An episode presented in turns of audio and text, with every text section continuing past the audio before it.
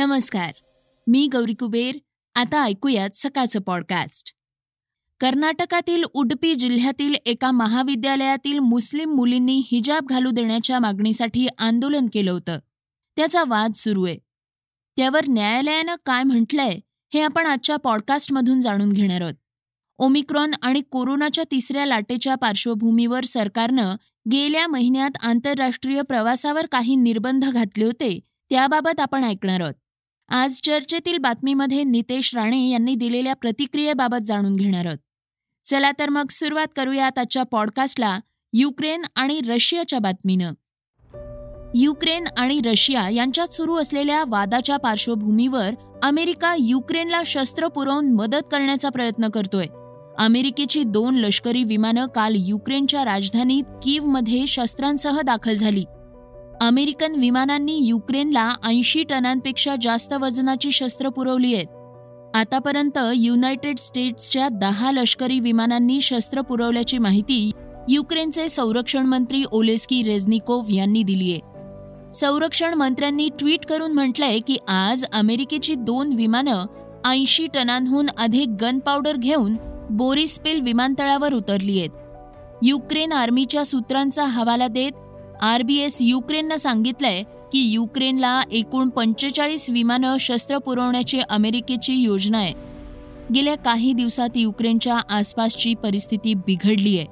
त्याच्या सीमेवर रशियन सैन्य तैनात झाल्यानं अमेरिका आणि युरोपियन संघानं चिंता व्यक्त केली आहे दरम्यान अमेरिकन लष्कराचे लेफ्टनंट जनरल एरिक कुरिला म्हणाले आहेत की रशियानं युक्रेनवर हल्ला केल्यास सिरियासह मध्य पूर्वेमध्ये व्यापक अस्थिरता निर्माण होण्याची शक्यता आहे. इराण हा अमेरिका आणि या भागातील मित्र राष्ट्रांसाठी मोठा धोका आहे. चीन सेंट्रल कमांड क्षेत्रात आपली ताकद वाढवतोय. अमेरिकेला चीन आणि रशियाबरोबरच्या धोरणात्मक स्पर्धेच्या एका नवीन युगाचा सामना करावा लागतोय. जो एका भौगोलिक प्रदेशापुरता मर्यादित नाही असं त्यांनी स्पष्ट केलंय.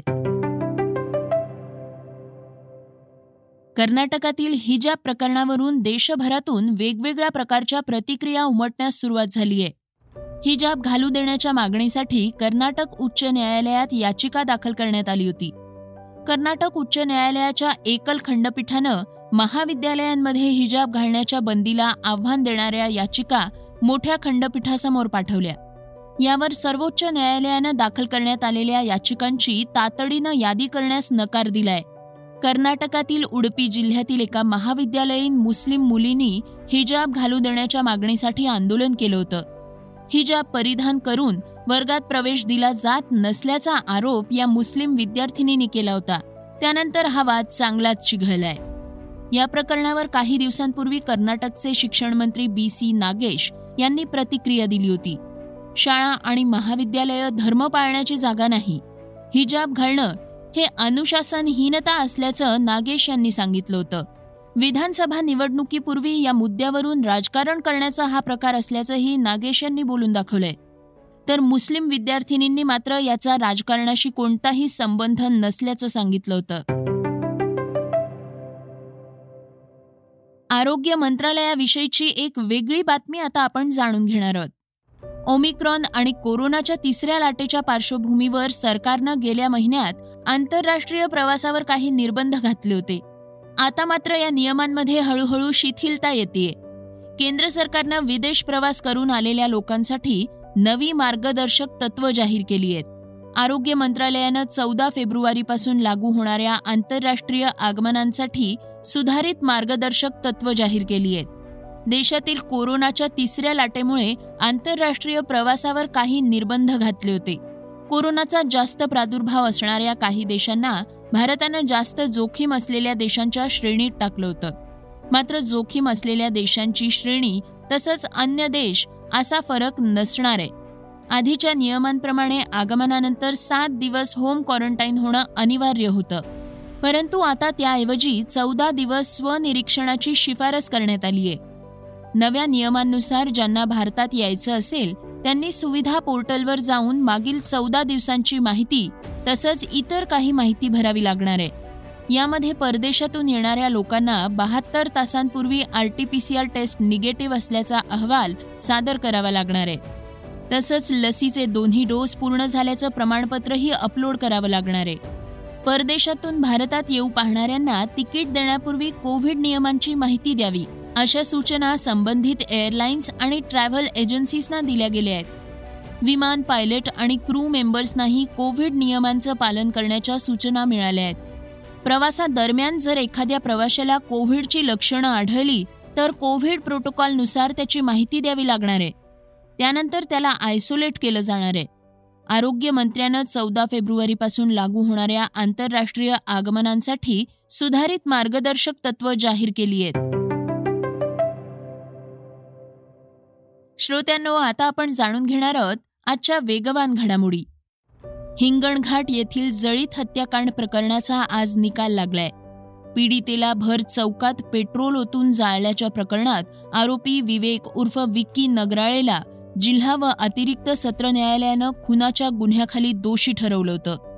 देशभरात गाजलेल्या या प्रकरणात शिक्षेवर सुनावणी होणार होती.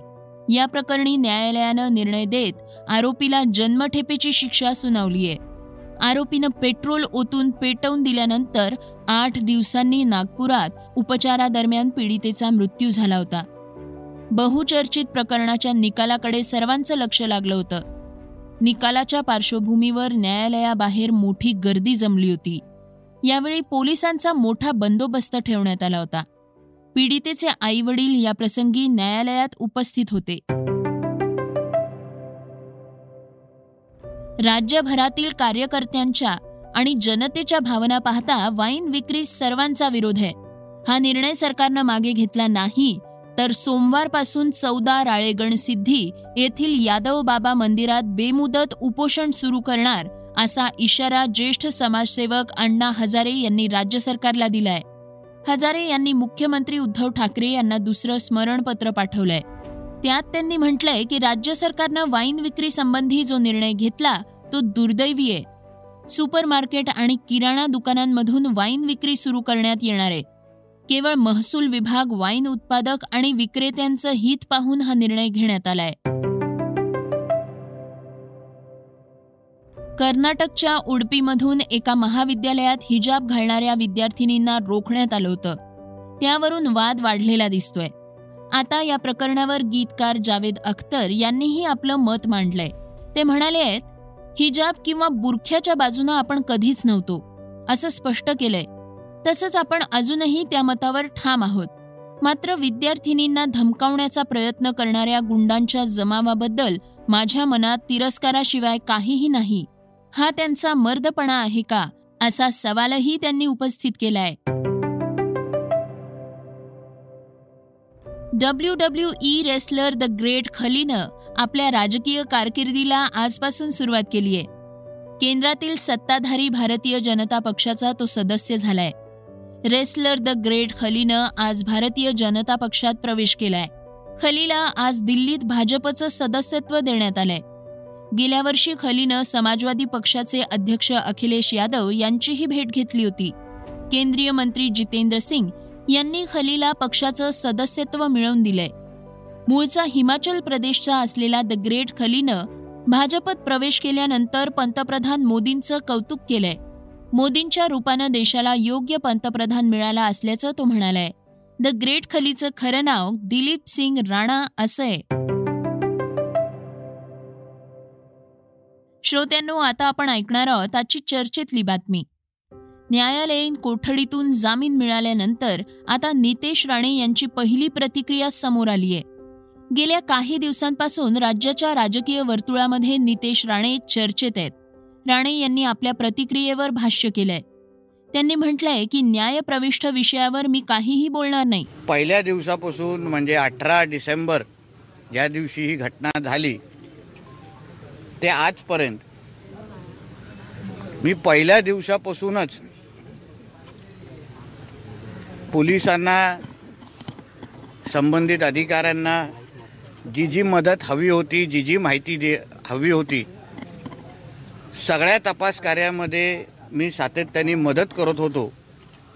आणि तशीच मदत यापुढेही जिथे जिथे पोलीस खात्याला माझी मदत लागेल तपास कार्यामध्ये माझी मदत लागेल.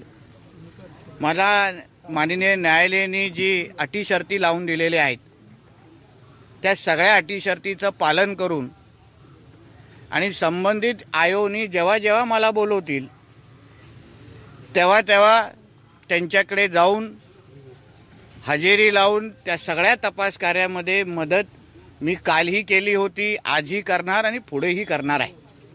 मी कुठेही कुठल्याही तपास कार्यातून लांब गेलेलो नव्हतो.